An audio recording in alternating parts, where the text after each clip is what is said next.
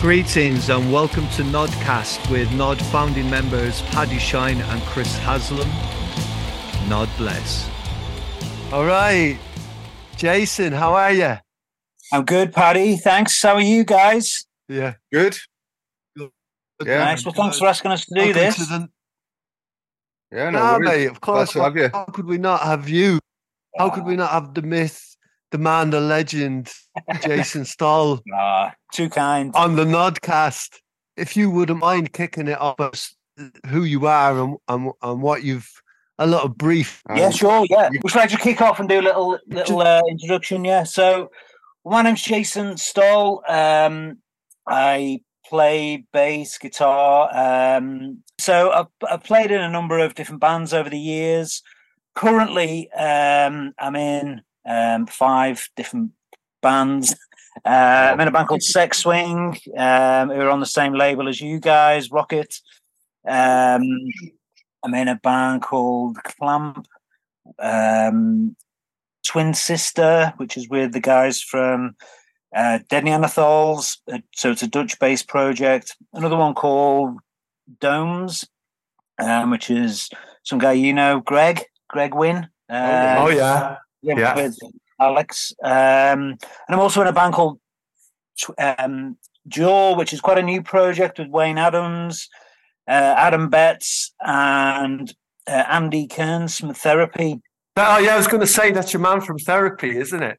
Yeah. Yeah. So we, we, we, Wayne and I just had this brief conversation a, few, a couple of years ago about um, how um, Wayne should record therapy, uh, and then Wayne said to me, "No, we should do a band with Andy." So, um, so I asked Andy, and we ended up recording an album like six weeks later. wow. Um, that's that's the main thing I'm focusing on at the moment because we've got like the album coming out in May. Um, we've had a couple of uh, single come out recently. Yeah. so- I heard that. I heard that. Very, very industrial, man. Very heavy. Yeah, well, that was the vibe Yeah. we went for, a bit more Yeah. like of a '90s industrial heavy vibe with it, and I think we captured it pretty well. Um, so Definitely. that's, really exciting doing that project. How did you know Andy Cairns? Say, say again. How do you know Andy Cairns? Like, how do you know Um, him? Well, it's, it, it's just through. Um, he started liking a lot of um, like God Unknown stuff. My label that I do. Um, so he started. Oh, the therapy Twitter page, um, Instagram page started liking a lot of um, God Unknown things had been posting. He's a big fan of a band called Rainbow Grave Oh yeah, yeah, yeah. Them. label. They're great. Um, yeah, yeah, they're brilliant. Um, so I just reached out and said, "Oh, thanks for uh, liking the stuff," and we ended up chatting, and it turned out that it was actually Andy doing the um, the Instagram page. So we just got to know each other over that over the past Yeah. three or four years. Um, but yeah, he's a lovely guy, uh, really nice. Um, you know, considering you know the, the the the level that he achieved with a lot of his music, you know, like multi-million selling albums and stuff. He's he's a very grounded guy, and also he's you know still got a massive passion for for great music. Yeah, yeah. So, and I think that I think that really comes across in, when when you talk to him, and and the idea for doing this band was purely come out of that. You know that um, he still had the passion to do great things. Um, Yeah. Cool. Y- Yeah, it's cool that he's still like, you know, you, you, it's sometimes, I don't know, I guess it's easy to imagine that if you do what, what, like what he's done, and you might just get a bit bored of like listening to or seeking out new heavy music. But obviously, with him getting it being into God unknown stuff, he's obviously still a seeker, isn't he? He's Oh, still totally, like, yeah. I mean, look he's still searching. Yeah, uh, loads of different independent labels in the UK, elsewhere. He's always reaching out for new stuff. So Yeah, he's, cool. you know, he's still got that passion. cool, Um, man. Yeah. Cool. And for And what- it's like quite an accolade as well, being in a Yeah. band. Because when I was like a teenager, the first couple of therapy um, EPs Yeah. were really influential for me. So, uh, so it's a nice sort of full circle to be able. Nice. Yeah. Nice, man. Um, Excellent. Yeah, and the other thing with with uh, other bands I've been in, I was in a band called Mugstar, uh, and that's how I met you guys. That's how we met. Yeah, yeah, yeah, a very long time ago. yeah. Mugstar. Yeah, Mugstar were. A, go Go on, on. sorry, go on, go I on, was mate. say, I was on. thinking about it last night. How when we first met, and I think it was when we put you on White Hills in that church in uh, Liverpool, where you uh, wore blankets or something over your head Yeah. when we were playing keys. Yeah. we we were talking about this last night because we were chatting to Gareth. You know, remember Gareth Smith from Oh, Stranger Stranger Son? Son, Yeah, yeah. Yeah, we were chatting to him last night, and he one of his earliest Gnod memories is seeing us play a, a gig where we we were doing a similar thing. We were underneath the, the tarpaulins, underneath the blankets, Yeah. and uh, yeah, it's uh, it's it's a fucking that's a phase of Gnod I've completely forgotten about. What what the fuck we were even doing? I don't know. But Yeah, uh, I think I- think you- I think I might have met you before that. Say again. yeah, I think I might might have met you before that in a retro bar. You were playing retro bar around the. I I think you was might m- m- Stranger Sun might have been supporting you. yeah, that's when I remember seeing Yeah. Mugstar first. And Mugstar were this like fucking. I for some reason you all looks like you were about six or seven foot tall. You know what I mean? Yeah. Well, I mean, Yeah. like you are, you all are actually, but you all look like giants, and you were fucking a pretty like intimidating kind of crew, really. Well, you were that night anyway to me, and I thought, fucking hell, who are these lot? I remember you all. Fucking Look like. I remember you all look like boxers. Yeah, there you go. We always, we always used to train uh, prior to a gig. yeah.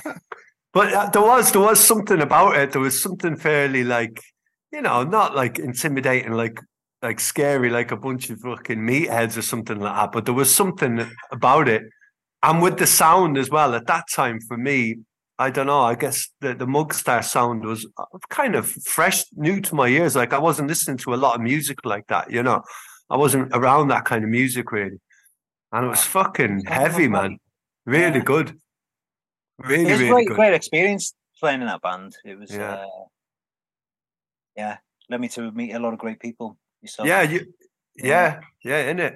Yeah, that's the thing. I mean, you must have been going on for a while. That I mean, how long were Mugstar playing together? Well, I, I I joined. I was in them for sixteen years, um, but prior to that, they've been going for like maybe ten years before that. Wow. Wow. I never really played any gigs outside of Liverpool until uh, I joined. Hadn't really released anything apart from a couple of CDR sort of demos. Um, so yeah, the, I my old band in Liverpool, we used to play with them quite a lot, and uh, you know, for me, they were like this the most amazing thing I'd ever seen when we first started playing with them in Liverpool. So what was your What was your old band? What was yeah, it was more of an indie rock thing. It was a bit more influenced by sort of Sebadoh, um, Superchunk. that sort of Okay. Um, we did a couple of singles on uh, on our own label. John Peel played us a few times, um, and yeah, got a few uh, features in the NME. But yeah, it's um, yeah, what were you called? Oh yeah, we were called Playhouse. Playhouse. Okay. Yeah, Ah. Yeah, Don. Yeah. So, is there any of that online? Can we watch any Playhouse online or anything? Or I don't think there's any videos online, um, but there's, I'll send you a link to some music. Yeah, cool. That'd Yeah. be great. And would you mind us? Would you mind us sharing it as part of the podcast when we share the podcast? No, not at all. Of course, yeah. Yeah, it's nice to have a little bit of background. You know what I mean? Uh, like as much as possible. So Well, my uh, my my music my musical career started when I was about uh, well sixteen. I uh, when I left school, I always wanted to have uh, play guitar, but I never never got a guitar. So with my first ever wages, I um I bought the cheapest guitar in the shop in this guitar shop, which was um a pink Stratocaster. Nice, nice. metal, but um I thought that I would paint it. Um, but I also thought that before I'll paint it, I'll probably sound like Jimi Hendrix within two weeks. Um, that never happened. so I ended taking it back to the shop and, and swapping it for a bass, um, which is quite a fateful uh, thing to, to to to do. Looking back on it now, um, but what I realised later that the bass was actually a, a fretless bass. Um, so my first two guitars were, you know, not very metal at all. Although I wasn't a metal. Sorry. when did you go for the Rickenbacker? When did you when did you start start getting on that then? Yeah, well, I was always like a fan of like Motorhead as a kid and stuff, and I always Yeah. wanted one. Yeah. And um, years ago, I found a, a cheap copy um, in some. It wasn't cash converters, but it was a similar sort of shop to cash converters. It was ridiculously cheap, like uh, 150 quid at the time or something. Yeah. So I bought it, and uh, I realised that you could also buy the um, the nameplate, know, the headstock nameplate. So I swapped that. And, uh, I put it back then. Um, and then I actually got uh, well, I've got two now, prop two originals. I um I bought one off a guy in Manchester who was um emigrating to Spain, and I bought it for like three hundred quid. Wow. wow. Um, And then I bought one a few years ago off a girl I used to work with, her boyfriend. He was totally into metal and had recently bought himself a five string bass and was getting rid of his Rickenbacker Wow. out of him for, for 400 quid. So it was, uh, That's all right, isn't it? right, So yeah. he's a, he's a proper metaler then, you know, He's five string metaler, bass, yeah, five yeah, string yeah. bass. You know, it's that's that's real metal. wow, cool. yeah. and so but I love fucking- Rickenbacker. It's a great, great sounding bass. You know, it's very, very driving and stuff. So Yeah, I like him. I like him a lot. I, I I wouldn't mind even fucking. They make guitars, don't they, Rickenbacker? I think I played a Rickenbacker yeah. guitar. I think I have. one like John Lennon used to have, um, like um, a three a three six five maybe. Um, But Okay. they also do one with the bass body. That's the one. Yeah, Oh, yeah, that's the one I've seen. I think the guy from Kasabian has one. Right, fucking hell. You know, your Um. Yeah, I, I might, I might hold off on getting one of them then. is it who's your man from Kasabian? Isn't that the guy who is it? Is it the guy out of the? uh Is it Noel Fielding? Is that his name? Something like that. He looks like him. Russell Brand. Russell Brand. I I remember Kasabian. I remember my old band Sundowner. We were playing year. This is going like twenty odd years ago or something, and we played at the Castle in Oldham. Oh yeah, And the night before, or the weekend before, we played at, at the castle, and Kasabian had played there. And all these kids that had come to see Sundowner were all just like, "Oh, yeah, you're all right, but you're not as good as Kasabian." and, and and then, like, sort of like three weeks later or a month later, Kasabian were like the the next Oasis or some shit like that. They were like massive. They became they became a really big band, didn't they? He Which kind of yeah, which kind of shows you how shit they are, really. And you only you only get that big if you're shit, right? These days, in, in the last twenty years, right? I mean, I, I don't know. I'm, I could be talking. yeah, shit, totally. Yeah, I totally agree. Yeah, yeah. But yeah, that's not going to be the case for JAAW, man. And JAAW, you're going to be the fucking JAAW are going to be the exception to the rule, maybe. Do you know what I mean? I think yeah, You never, you never know, man. yeah, yeah. Have you got, have you got plans to tour the shits out of it? Then are you going to tour Uh, it? well, because everyone's doing their own thing. Like Andy's, the, the therapy have got a new album out this year as well. no way. So Okay, wow. um, wow. So we've got two shows booked. We're going to do runner shows in September, and Mhm. then hopefully do some things next year. We've been offered quite a few festivals already, I bet you have. um, but we can't do them because people are doing other things. Like the drummer Adam, he plays with Goldie, plays with Jarvis Cocker, um, so he, so he's busy as well. Mm-hmm. Yeah. What- just- What gold? What gold does he play with? Which one? Goldie? Oh shit, Goldie, right? Fucking yeah. hell. Wow, he must be a fucking sick drummer then. Yeah, he is. Yeah, fucking hell. Proper drum and bass drummer. Ah, yeah. nice, nice.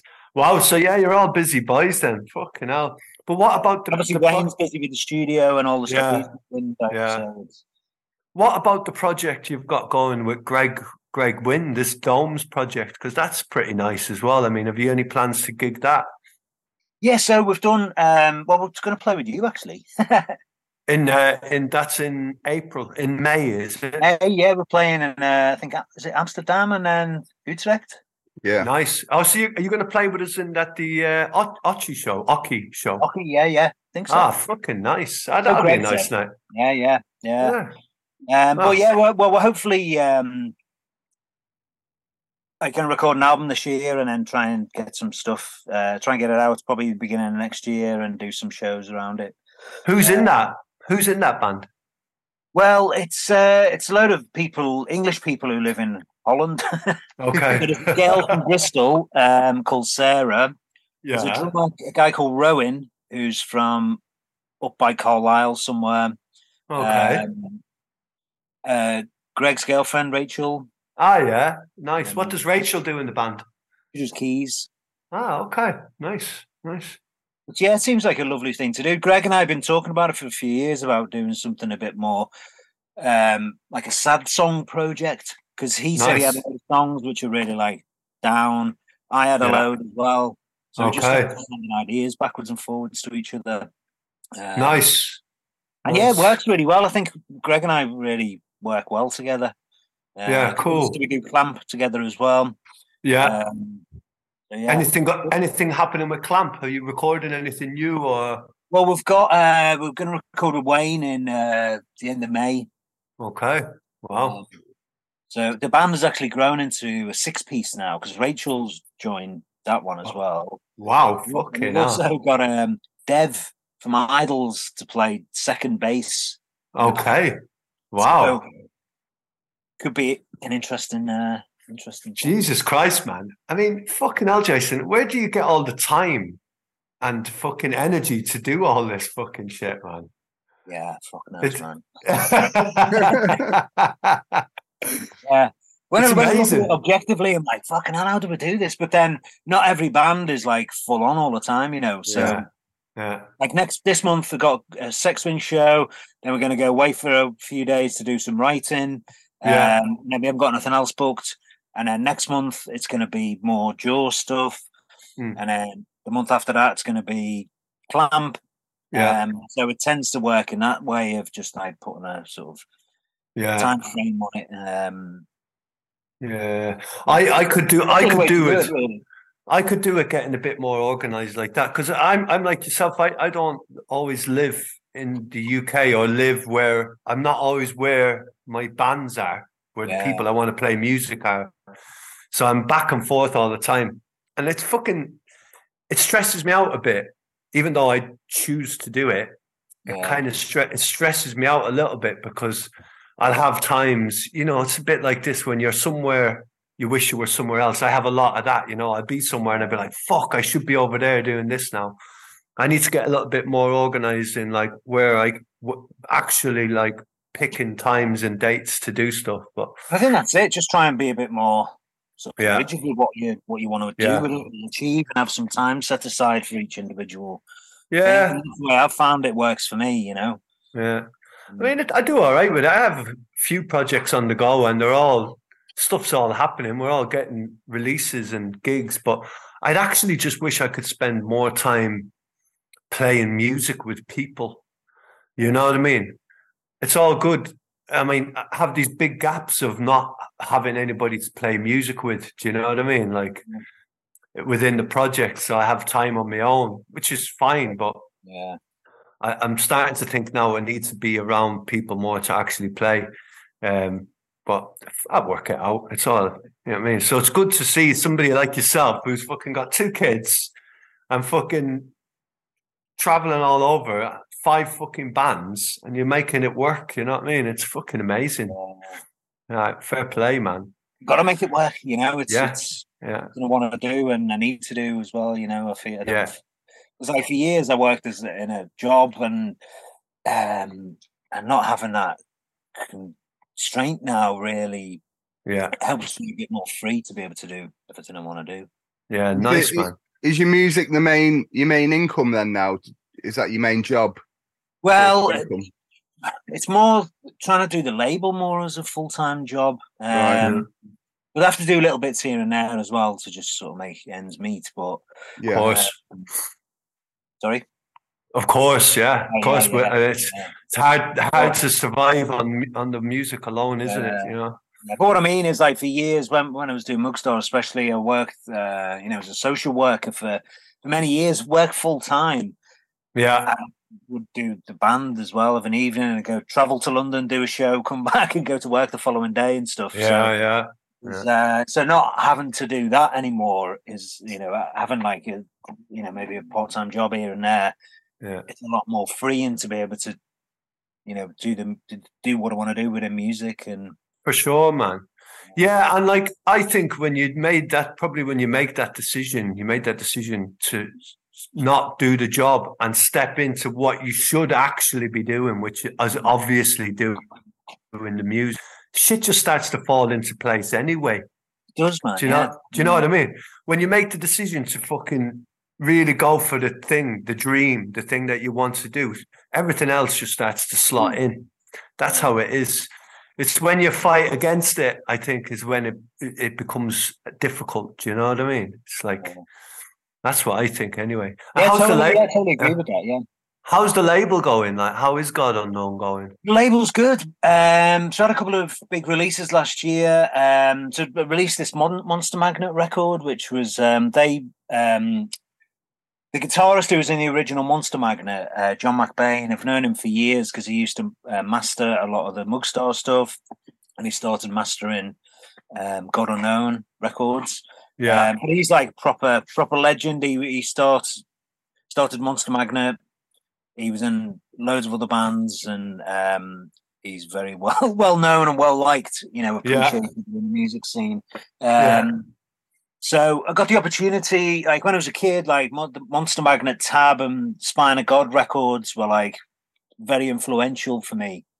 Um, so John asked me one day if I wanted to reissue a version of Tab, which you know, obviously, I said yes. Um, yeah, yeah. So you know, that was quite a quite a big deal doing that last year. And Okay. time. So I got that. Did a seven inch with Low. Um, Yeah, did um, a Duke Garwood record, if you know him. Um, yeah, yeah, yeah. He did some stuff with Mark Lanegan over the years. Uh, Yeah. with him. Um, so yeah, it's going, it's moving forward, and got like, quite a lot of issue um, records coming out this year as well. Are you allowed to tell us? Give us a give us a clue of some of the. Yeah. of- So what have we got coming up? We've got um, there's this uh, Italian woman I'm releasing a record for called Laura Luriga. Um, it's uh, quite drony. Um, th- she's a she plays organ, the bass player and drummer. Quite drony, sort of jazzy, jazzy in inverted commas. Uh, yeah, it's got yeah. like a flow with it.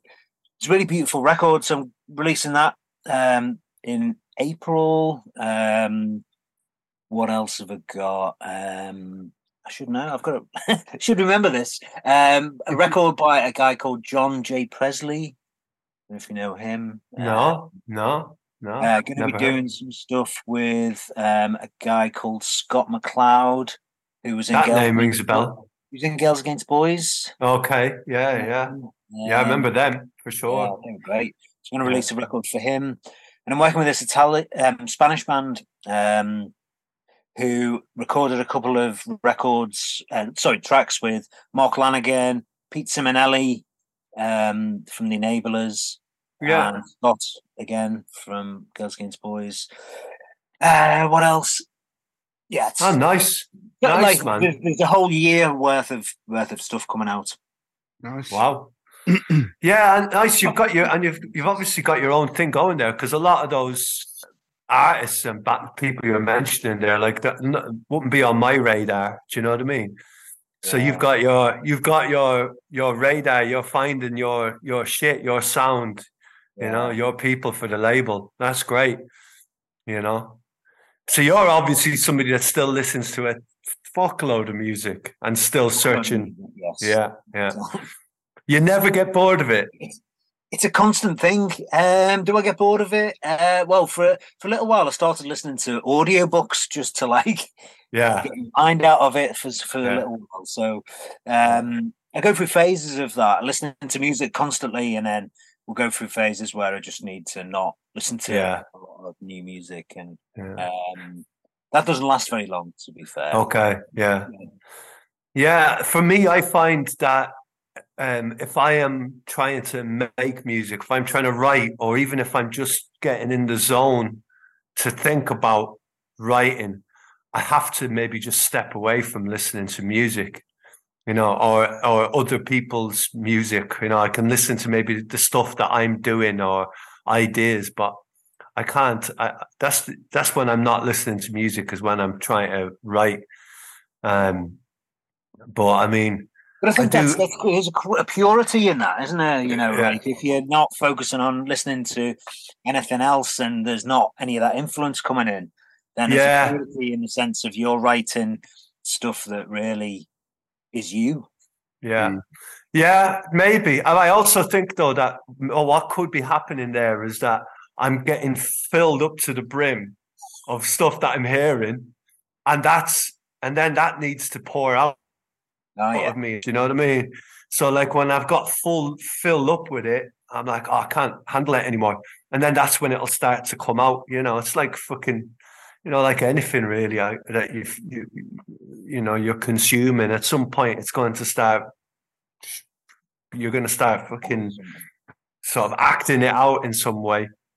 So that, that's how it works for me. But I'm always amazed that people like in bands forever and ever and who play music all the time can still listen to so much music and new and seek out new music. You know, I mean, I would say I'm a bit lazy in that I still seek out new music and I still, but I kind of wait for people to present it. You know, I don't go always out like scouring the internet, Bandcamp, SoundCloud, or whatever to find new stuff. I kind of just wait for it to come to me.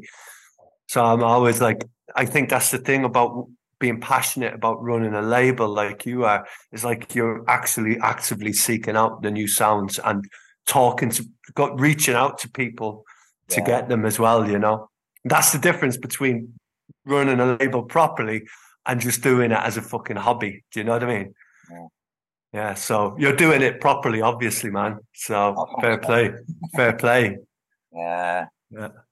Well, I've Um, heard so many great things over the years from doing that. Just like randomly, you know, we'll listen to one thing that'll lead to something else, and then you've found like a whole new area of music you never listened to, and Yeah, yeah, tap into that. And yeah. What first got you into music, Jay? um, well, when I was a kid, it was my um my cousin. He he was um he was into like Kiss, um, Motorhead, Iron Maiden, stuff like that. So he was a, three years older than me. Yeah. Um, so he sort of influenced.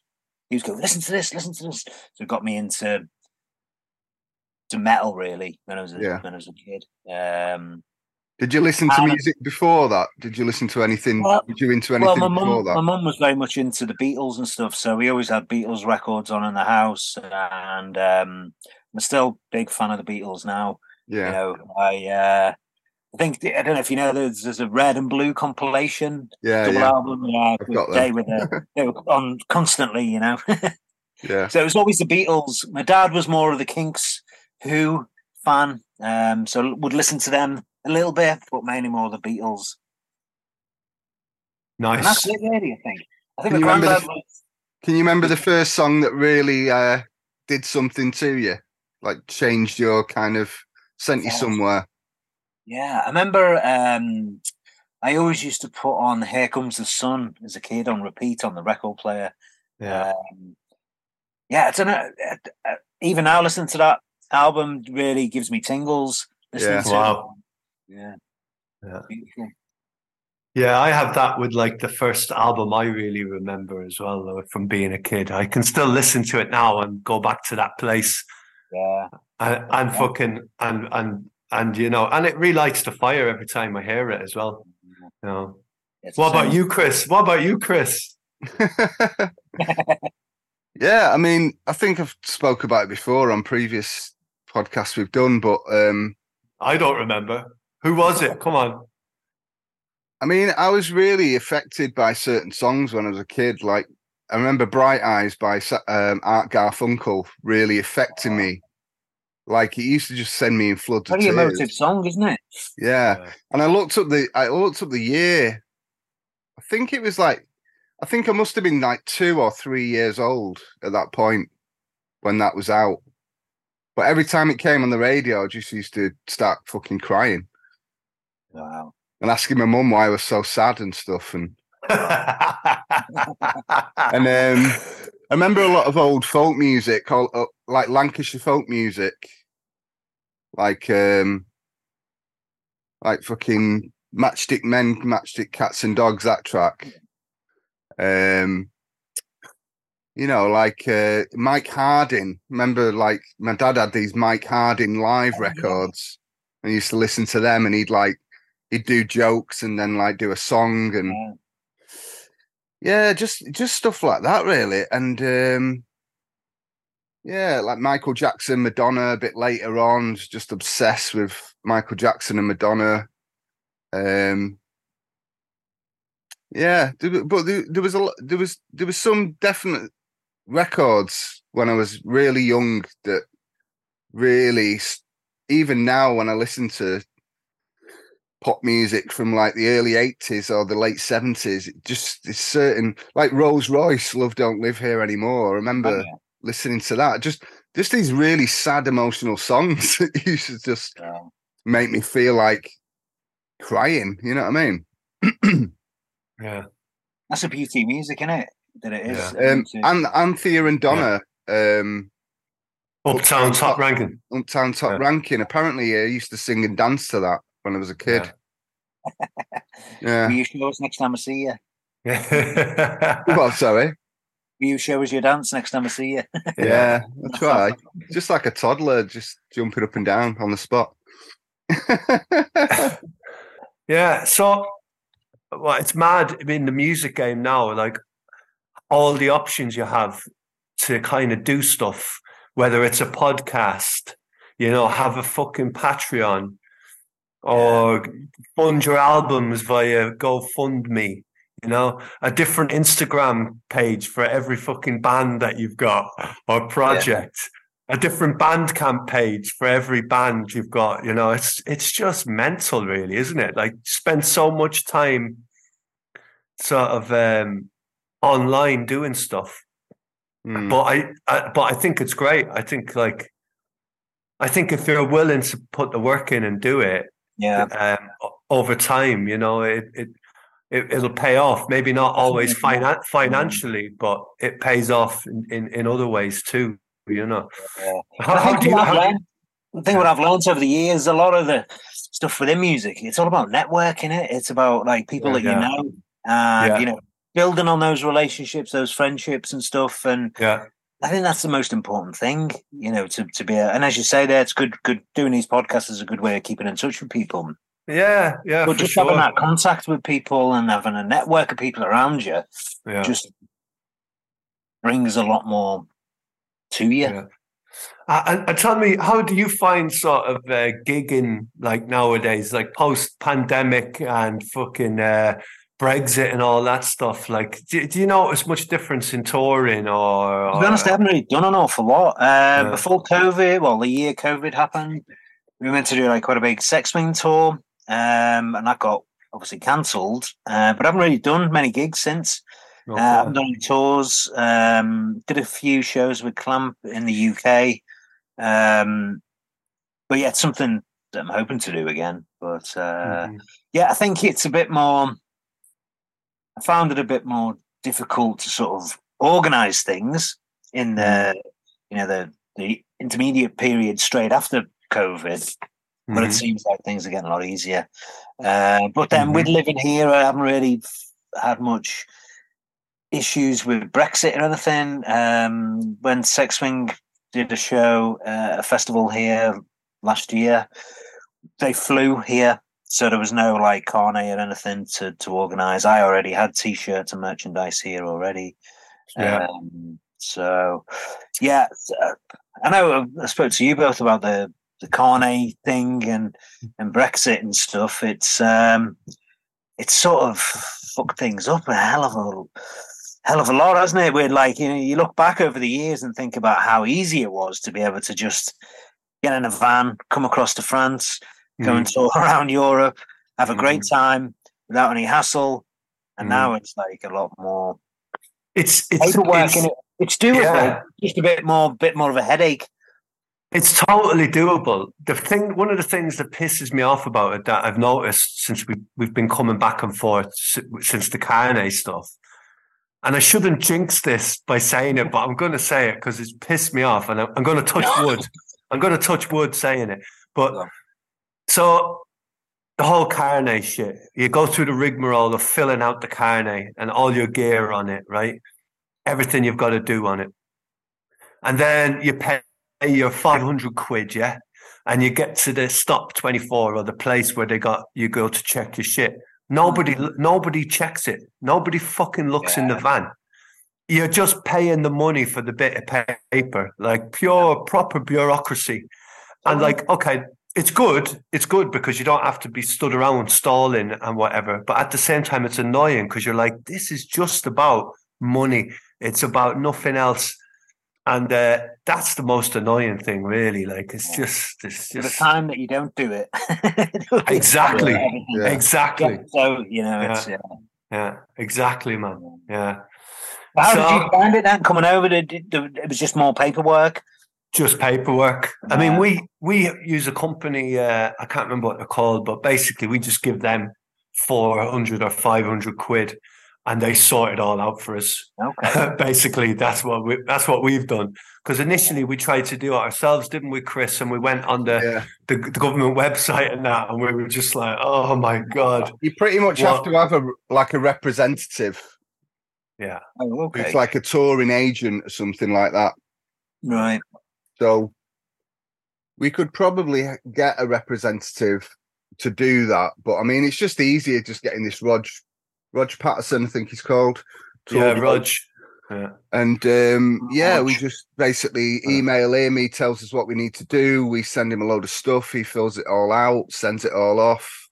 I mean, recently we've just had this thing. So every year, when you've completed your year's worth of touring, you then have to send the carnet off to customs, uh, Chamber of Commerce, Okay. where it's all written, um, signed off and stuff.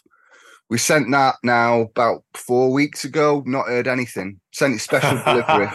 So we don't know at the moment.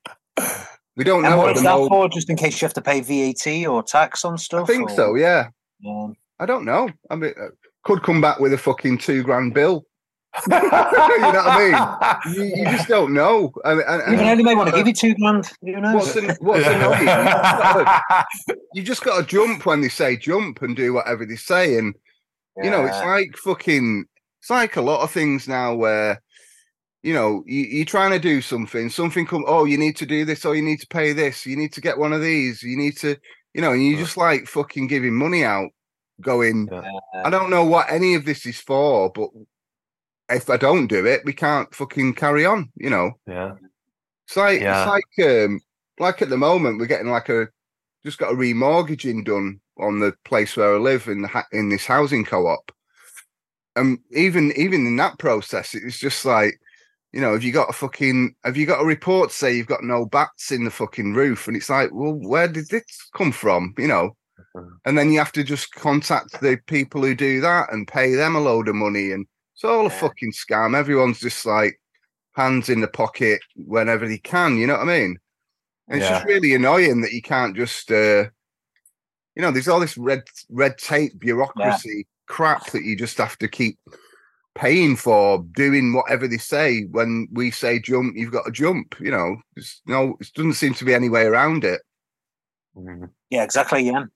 And you go. Um, Yeah, it's it's interesting times with regarding touring like that, and also, I mean, ev- everything has to change. Things are changing all the time.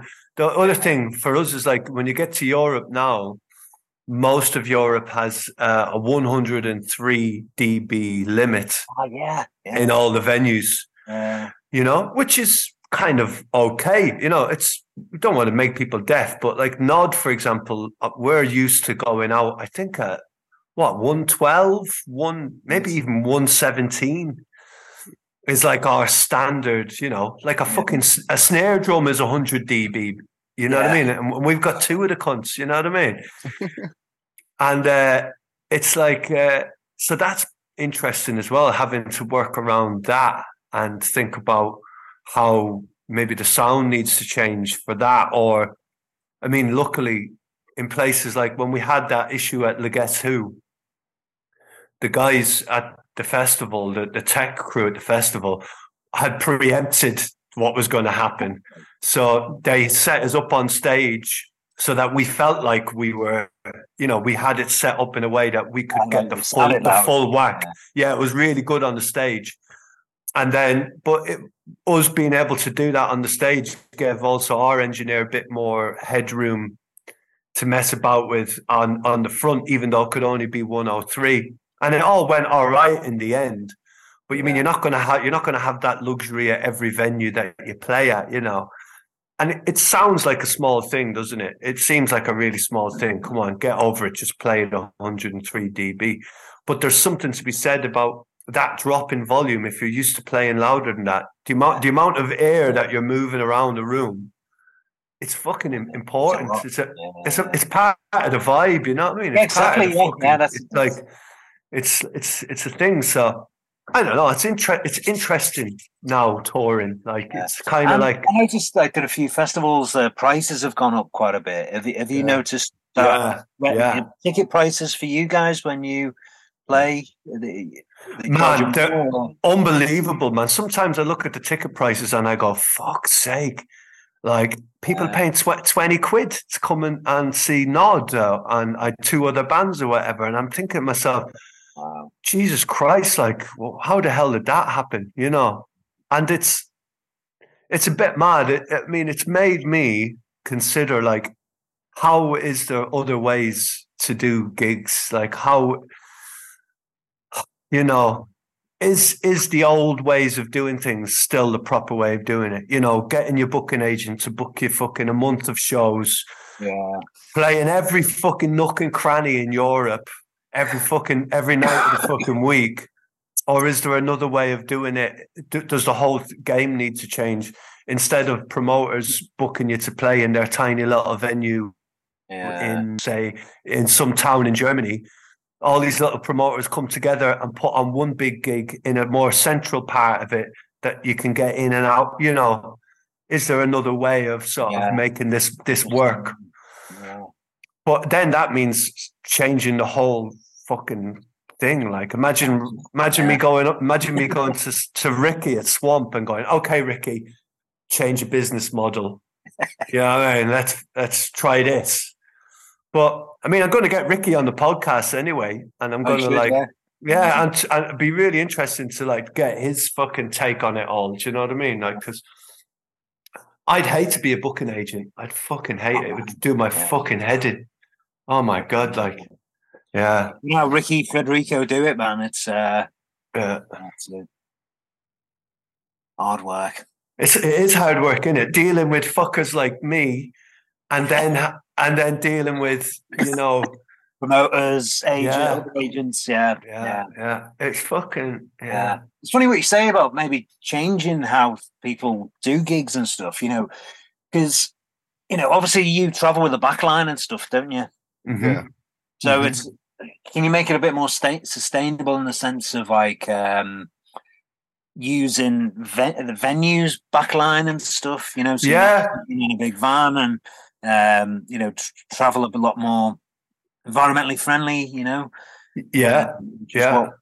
we've had a discussion about in the past, like Sex Swing, but um, because you know, purely for the fact I don't have a bass amp anymore. okay.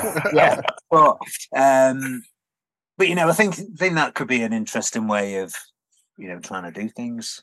For sure, man. Yeah, I mean, we have thought about that for sure, and uh, it is literally just a change of thinking because every every musician is attached to their fucking amp, aren't they? Oh, I've got to have my amp; it's my sound. Especially especially drummers, and I can kind of understand it with drummers.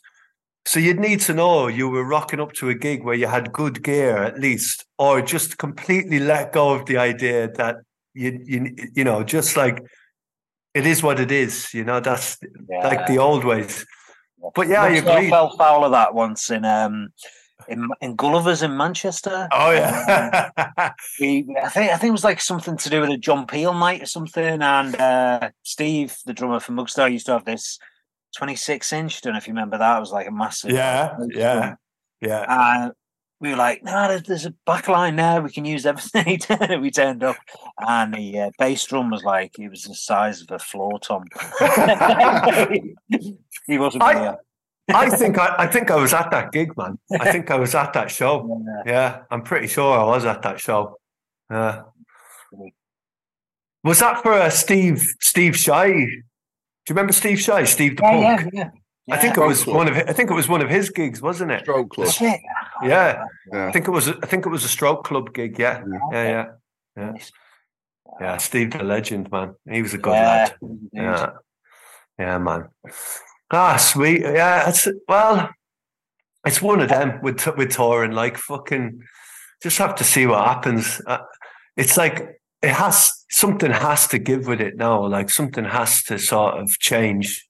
But I mean, I don't know. We'll see. Like it'll be interesting to get Ricky or, or Fede on or both of them and just see what's coming down the line. Because surely they have their fucking fingers on the pulse of like what could be, what else could be coming down the line in regards Yeah. to like venues and DB limits and fucking new ways of touring. You know what I mean? Tax as well, withholding taxes. That's oh, coming. Oh, that's a, that's another thing. Yeah, have, have you? We've been finding that a lot of the festivals we're playing in Europe now are are, are sticking a tax on it, like a fifteen to fifteen to thirty percent withholding tax Really? on, Wow. on the fee. Yeah, yeah, which is a fucker, a lot of money in it. Yeah. mate. It's just like That work, is that in certain countries or is just that just all over Europe? All So Germany- like. Yeah. it seems like I mean the ones that we're getting hit with are Germany, um, definitely Germany and Switzerland. I mean Switzerland's not a surprise because Switzerland's not even in Europe, not part of Europe anyway. But and Switzerland always has funny shit going on with it. But we've never had it before in Europe. Like we've never had, you know. So we'll see. It's just one of them. We just have to see see how the touring goes this year, and then maybe You've the got a things. big tour coming up, haven't you? Yeah, yeah, we have. Yeah, it's costing us a fortune, man. Costing a Yeah. fucking fortune to make it happen. Yeah, yeah. But we'll see. I mean, it's always fun, and it's just an experiment. And if it doesn't work, it doesn't work, and we'll go back and figure out a new way of doing it. Maybe the thing to do is like do a Beatles thing. You know, just don't tour anymore. You know what I mean? Just play on, just just play on people's roofs every now and then for the crack. Yeah. you know, but I often think about that as well. If you didn't tour for a year or two years, but you released a load of good music, had a couple of good albums, and got people like, you know, really wanting to see it live, Yeah. then what what position could you put yourself in there now and say, don't want to tour, want to do gigs, but don't want to do the, the every nook and cranny of Europe tour yeah. But you've got people demand you've got demand for it then how could you maybe w- do work the gigs out that way do you know what i mean just do a load of, get your booking agent to try and get you on a load of good festivals or I mean, figure we're, out ways we're of in doing That'd it be a good way doing it, yeah. we're in quite a good position when we tour, though. Um, we've always been quite merch heavy and Yeah. realize that that's where, you know, you've got your fee, but your merch sales are where you actually make the money, you know. Yeah, exactly. Yeah. So, like, if you were to tour less, you'd be selling probably less merch in these places. Maybe I don't know. Um, don't know. It's one of them, innit? You'd got to figure out if it's worth doing thirty smaller dates or ten bigger dates. Yeah. That way you just sell more merch. yeah, Yeah. It's, a, it's it's one of them isn't it it's a fucking it's a mad old game but fuck it And The also, if is- you were flying around, if you were flying around or getting trains or public transport and having the back line at the venue, and you were you, you didn't have your van, you wouldn't be able to take that much merch around with you. Yeah, true. So you true. then have to organise it to be shipped to venues, I guess, Yeah, or yeah. God knows. yeah So just wear it. Yeah Oh yeah, everyone put hundred t-shirts on, strip them all off. yeah not a bad idea I mean it, might, it just might be the thing you'd have to do it's No, one do- of them isn't have to it do it if you were touring on Ryanair fucking aircraft. Oh man, yeah. it's one of those things. It's when I think about stuff like this, I th- I, I start to think, "Fucking hell, why do I do this?" And then I remember, oh yeah, because I'm just a complete energy fiend. It's all about doing the gig and just getting that that little rush of of energy uh, uh, for that hour, for that hour of doing it. That's still not got boring. That's still the fucking ultimate fucking dragon to chase. Yeah, same for And me. it- and and it means all this other shit, merch, carnets, fucking blah blah blah. It's all it doesn't really mean anything because the main thing that matters is getting that fucking buzz out of the show. You know what I mean? It's such a weird addiction. Never lose it, man. Never lose it. I can't see it happening, man. Fucking addict at this stage. But um, but sure, come here. Listen, we've we've rabbited on now. and We've um, you know, maybe have we covered everything? Is there anything you want to to cover or talk about, Jason, while we're on it here? Or yeah, I think. Yeah, I'm happy with what we've spoken about. So, Yeah. uh, all great. cool. Been a bit fun to do. Yeah, man. And like, we'll do. Let's do this again. And like, we can plan Yeah, it. I- I'd like to plan. I'd like to plan it around when you've got, you know, maybe when you've got like a dome, the domes release or something, and we can talk about that, and maybe even like share some of the music of it or whatever. You know, Yeah. like you know, plan it around something you've got happening. Yeah, Because right. We also want to try and help promote our friends and the good stuff Yeah. that they're doing. Do you know what I mean? And that's that's what this is about. So. I appreciate Yeah. that. Well, I'll tell you what. I'll send you some bits of music as well. Please do. Um, And then if you want to put it in, please Yeah. do. ah, nice one. Uh, nice one, Jason. Man, it's been Ah, really nice great. chatting to you. Really nice. Yeah. Yeah. nice to see your faces. Yeah, we could just keep chatting for hours. Really, I feel Yeah. like. Do you know what I mean? But we'll we'll save it for another time, and Cool. um, we'll see you um, see you around the way, innit? We'll see you around the way. See If you not, in, well, if not before, in May. Yeah. when we yeah, play. see you in May. Yeah, cool. Yeah, look forward guys. to it. Yeah, Yeah. it'll be fun. All All right. right, brother. Take, Take it easy. care. See you later. Ciao. Bye bye.